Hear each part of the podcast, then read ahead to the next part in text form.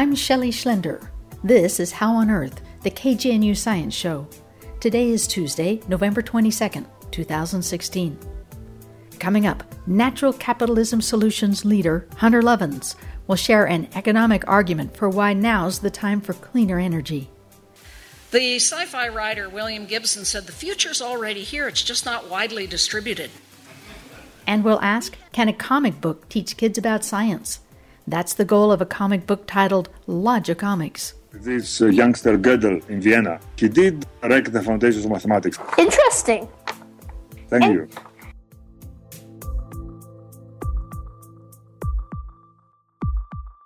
And now, some news about wind turbines. And now, some news about wind turbines from Alejandro de Soto. Nature exhibits an amazing array of solutions to engineering problems that we humans often encounter, from energy production to reproduction to flight. So why not look to nature for inspiration? That is exactly what some researchers have recently done. Human-built aerodynamic devices, including wind turbines, airplanes, and automobiles generate a lot of noise due to the flow of air over or through the devices. To reduce this noise, researchers at Lehigh University have looked at the physics of the wings of owls. Many species of owls are able to silently hunt by suppressing any noise above one point six kilohertz, which includes the frequencies which humans can hear. Microscopic photographs of the down of owl feathers show that the down consists of hairs that form a structure similar to that of a forest. The researchers found that this forest-like canopy in the down reduces the pressure fluctuations that generate noise. With this new information, the researchers were able to design and build a three D printed wing attachment that reduced the noise from a wind turbine by a factor of ten. So perhaps soon, our wind turbines and airplanes will sport these owl-inspired aerodynamic designs. Thanks to Alejandro de Soto for that report. The Boulder History Museum's Mantle's Cave collection has been nominated for the two thousand sixteen Colorado's Most Significant Artifact. Mantle's Cave is a large arching cave located in the northwest corner of Colorado near Dinosaur National Monument. In the early nineteen hundreds, a rancher named Charlie Mantle found Native American artifacts in the cave. He notified archaeologists, who determined that for over one thousand years, Native Americans used Mantle Cave to store baskets, fishhooks, netting, plus some items of amazing beauty. One of the most stunning is a thousand-year-old headdress made of flicker feathers. The flicker headdress is a dramatic black and white. The white comes from ermine fur. The red and black, the red and black come from flicker tail feathers. The headdress has nearly four hundred flicker feathers. You can see the Mantle's Cave collection at the Boulder History Museum to see all the nominees for Colorado's Most Significant Artifact. And cast your vote. Go to the website collection care dot auraria dot e d u.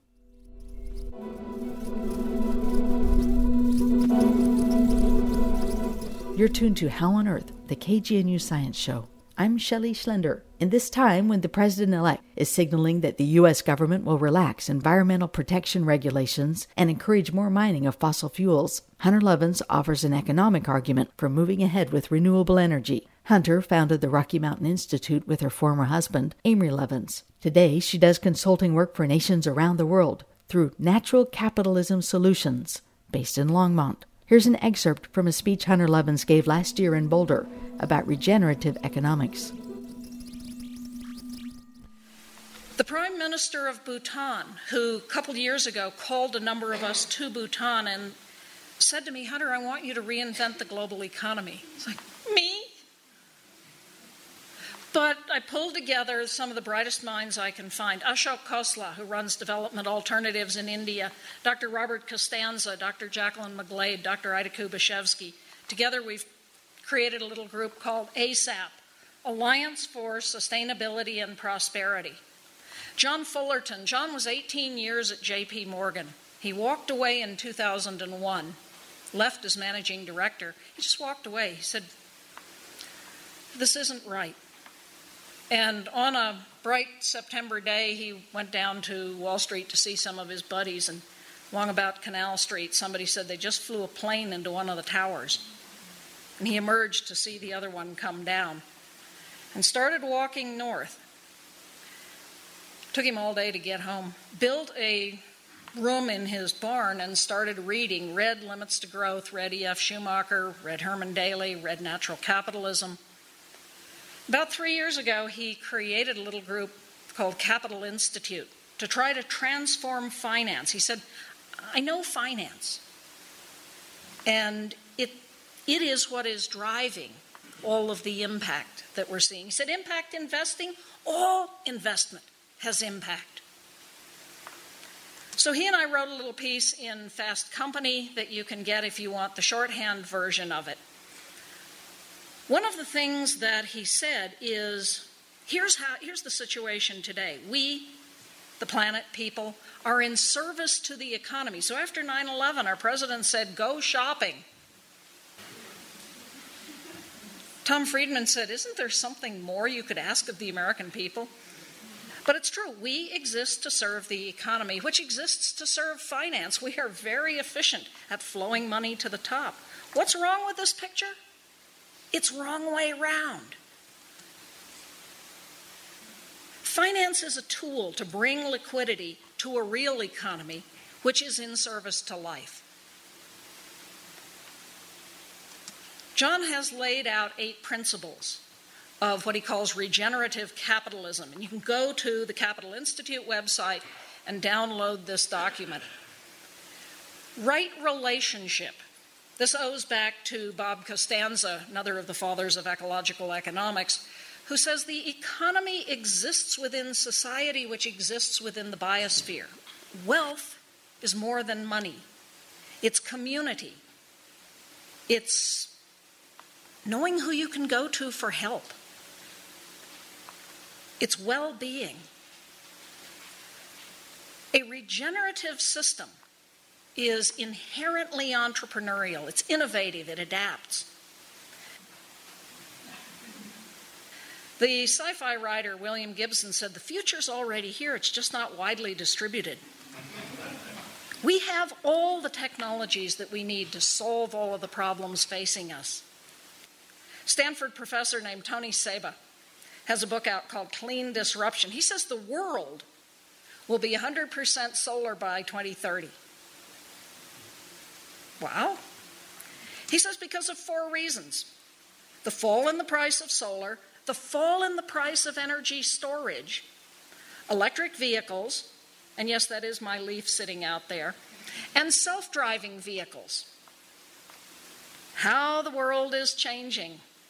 Little Tesla, valued at more than half the market cap of General Motors, despite selling three hundred times fewer cars. How is that possible? What is Tesla's business model? It's not a car company. Batteries, bingo. It's a battery company. And when you have affordable storage and a whole lot of solar, wind, other renewables, you have fixed firm power. That's the point at which solar wins.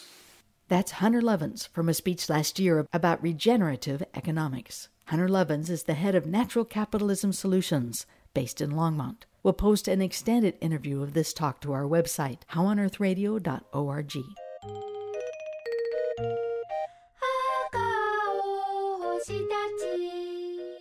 You're tuned to How on Earth, the K G N U Science Show. I'm Joel Parker. Up next, is it possible to teach kids about science or math with a comic book? And not your regular superhero comic book. In this case, a graphic novel about things like set theory and the dawning of computer science. To find out, let's listen in to a story about Logicomix.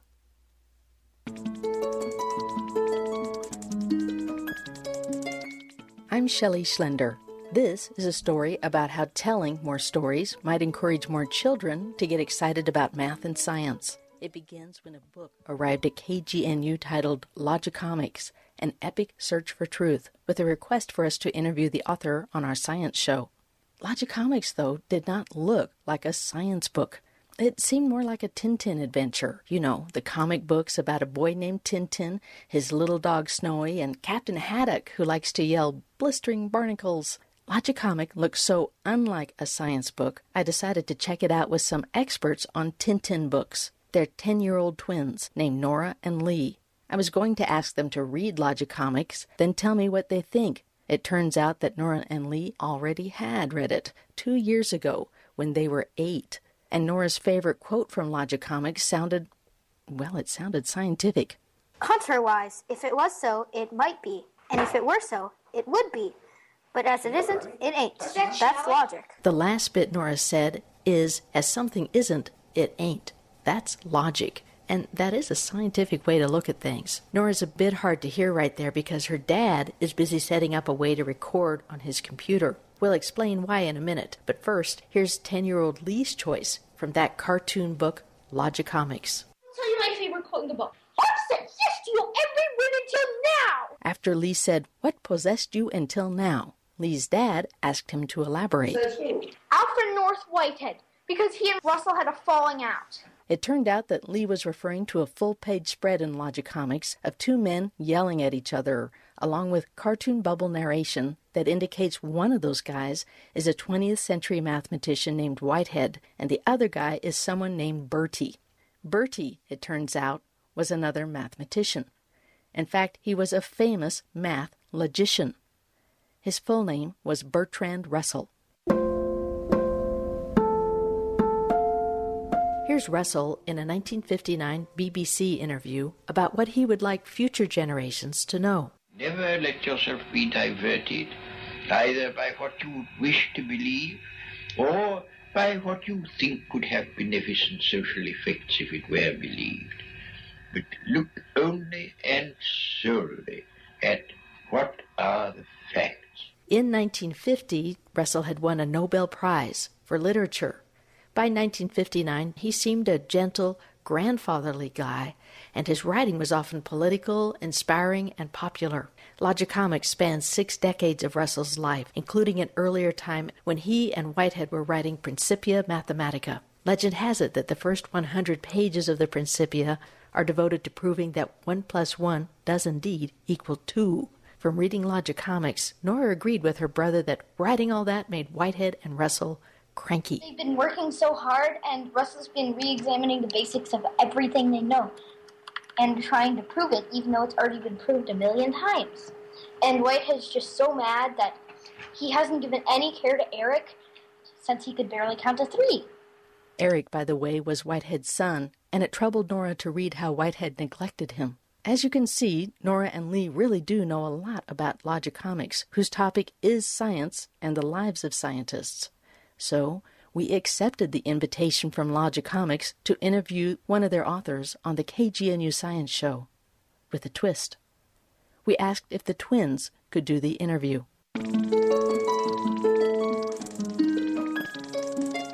One of the authors said yes. His name is Christos Papadimitriou, and as we checked him out, we learned that among academics, he's famous for his textbook on computational complexity. Christos is one of the world's great leaders in math and computer science. Since Nora and Lee live in Saint Paul and Christos teaches at U C Berkeley, we arranged to do the interview on computer via Skype with the help of Nora and Lee's dad. Before it began, the big question for the ten-year-olds was, should Nora and Lee conduct the interview together? I think one at a time would work best. Yes, me first and then Nora next. Are you okay with that, Nora? Yep, I'm fine. I think he's ready. Good, good, good, good. Okay, so Nora's first. No, Lee's. No, wait. All right, Lee's first. Nora, don't get nervous. Where's my notes? I'll, I'll hand you.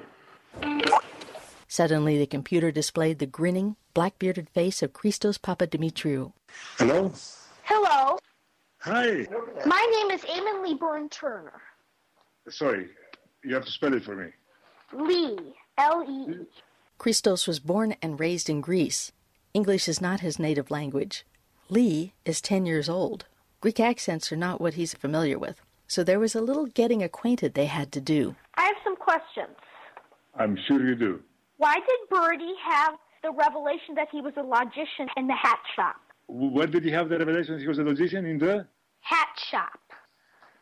Oh, in the hat shop. Of course, of course, of course. Um... Well, have you read Alice in Wonderland? I have read Alice in Wonderland. Do you know about the Mad Hatter, then? Christos told Lee that in Logicomix, they depicted Russell realizing that he's a logician in a hat shop as an homage to the Mad Hatter. After all, in those days, madness was far too common among mathematical logicians and in the families of logicians. That included in the extended family of Bertie, that is, of Bertrand Russell. Russell had a sad and lonely childhood with sometimes terrible parenting.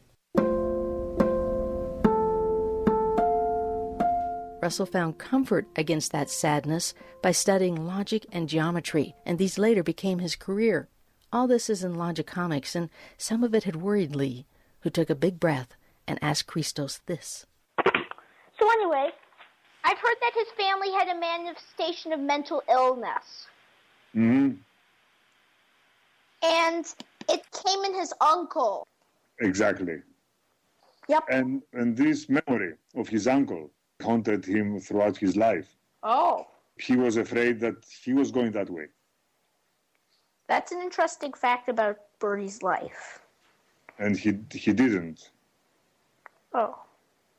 But unfortunately, his son did, which is which is tragic also. Mm-hmm. They talked some more about how some of the people in the book were better mathematicians than they were parents. You can be a very clever man and uh, not understand how even the people you love most feel. Yep. Lee had used a lot of courage to ask these questions, so the next thing he said was this. Anyway, goodbye.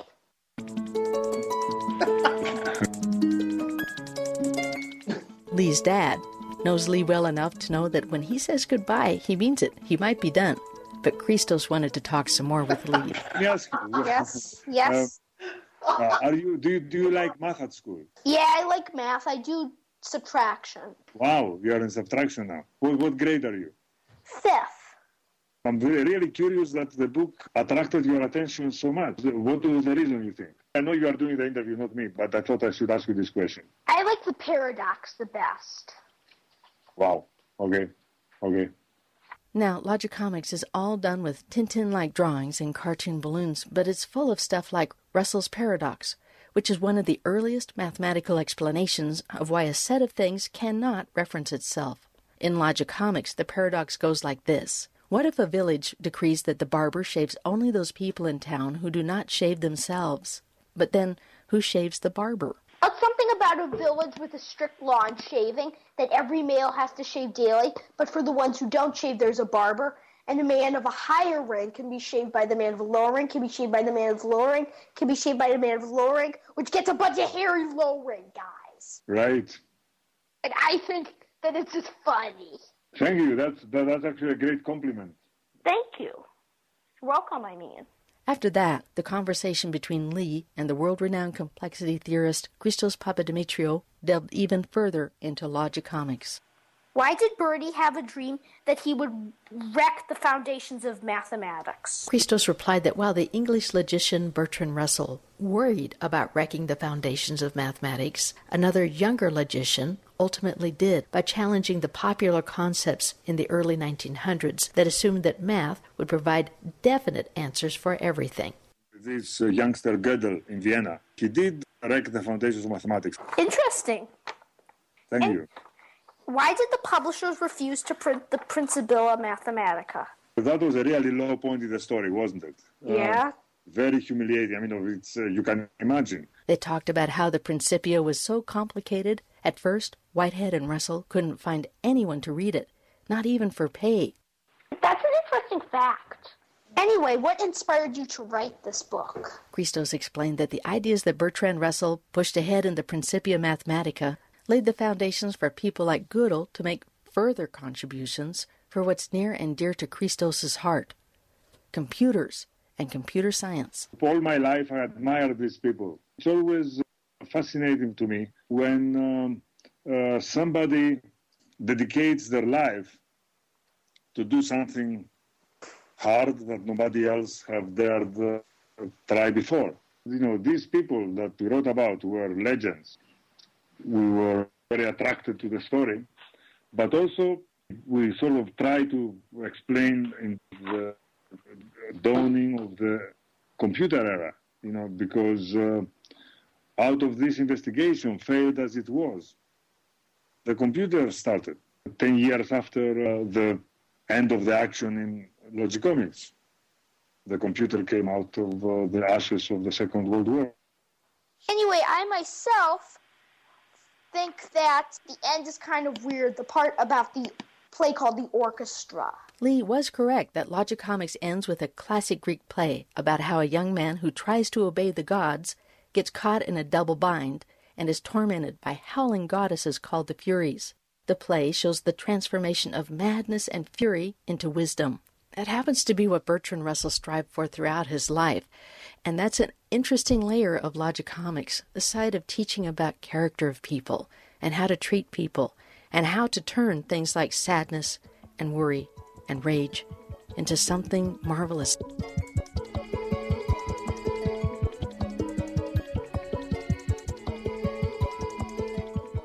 However, that Greek play that Lee called The Orchestra actually has a different name. Orestia. Yes, it is a little weird, isn't it? Yep. Yeah. It's a fascinating story. Yep. Maybe one day you, you read it all. It's not a big play. Yep. Nora, it's your turn. Anyway, I'm turning over the narration to my sister, Nora Elizabeth Byrne Turner. Thank you. You're welcome. Nora. Um, yes. Hi. Nice to meet Hello, you. Hello, Nora.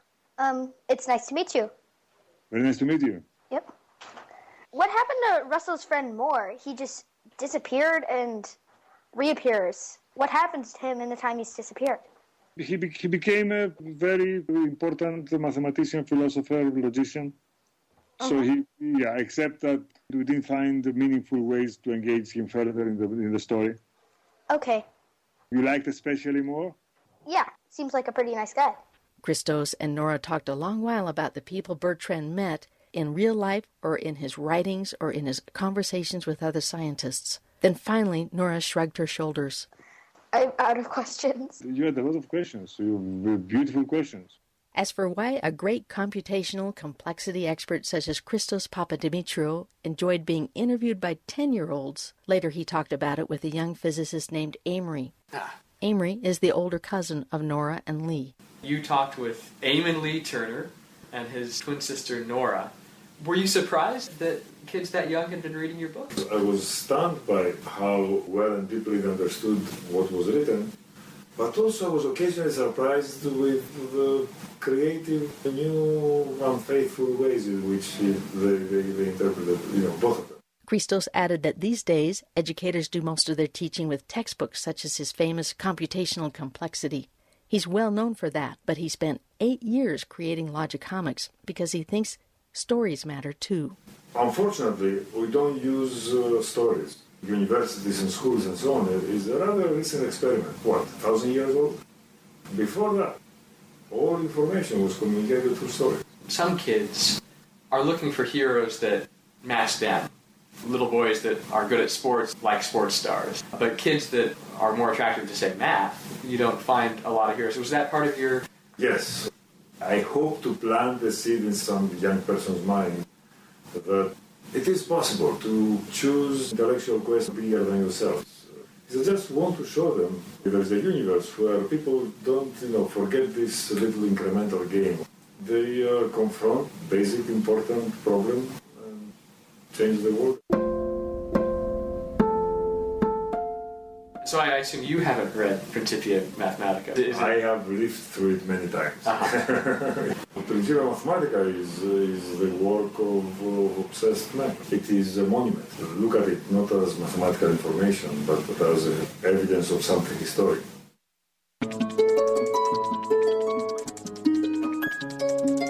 In Saint Paul, before the ten-year-olds had signed off with Christos, their dad mentioned an idea that Nora got from a little drawing on page ninety-two of Logicomix that seemed to indicate that A plus A can sometimes equal A.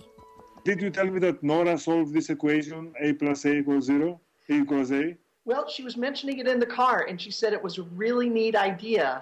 It was out of the blue, and uh, I was impressed to hear her uh, speak that. I, I'm very impressed to hear that, too.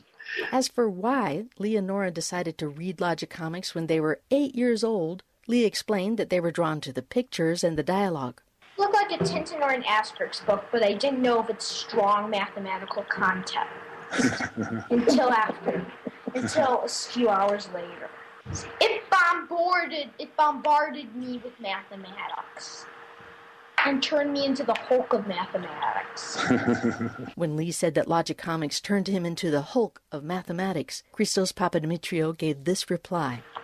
Yeah, it, it's a sneaky book, yes. It, it, uh, it starts with as a story and ends up as a math book.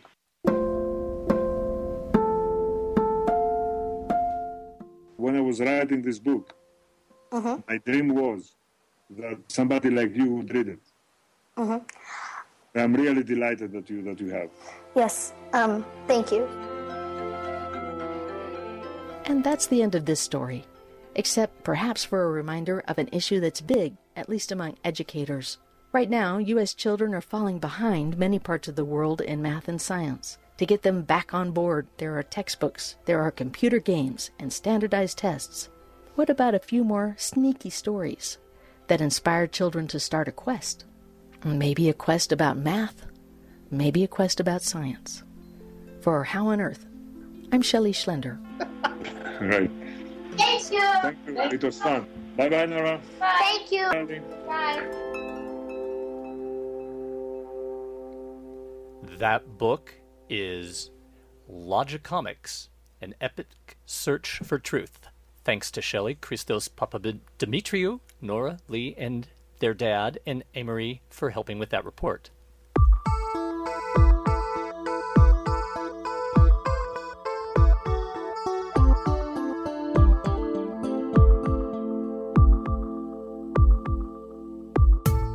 That's all for this edition of How on Earth. Our executive producer is Beth Bennett.